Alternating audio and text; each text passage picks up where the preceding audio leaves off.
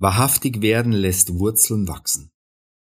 Er ist wie ein Baum gepflanzt an Wasserbächen, der seine Frucht bringt zu seiner Zeit und dessen Laub nicht verwelkt. Alles, was er tut, gelingt.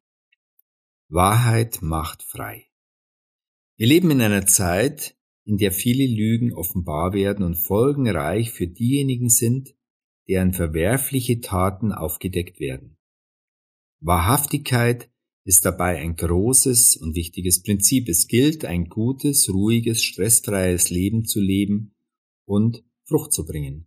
Dabei ist Wahrhaftigkeit weit mehr als achtsam zu leben. Es setzt die Dinge, die man sich eingesteht, in den Kontext des biblischen Wertesystems. Die eigenen Handlungen und Gedanken werden dabei bewertet und entweder gut geheißen oder verurteilt. Wahrhaftigkeit führt in die Wahrheit und die Wahrheit macht frei. Dies gilt für unser persönliches Leben, wenn wir uns Gedanken über unsere Stärken und Schwächen machen, zum Beispiel durch Persönlichkeitstests, als auch in der Partnerschaft oder im Team. Es verbessert die Zusammenarbeit und die Produktivität entscheidend. Was hier vor allem hilft, ist, die vergangene Woche zu reflektieren und aufzuschreiben, was einen bewegte.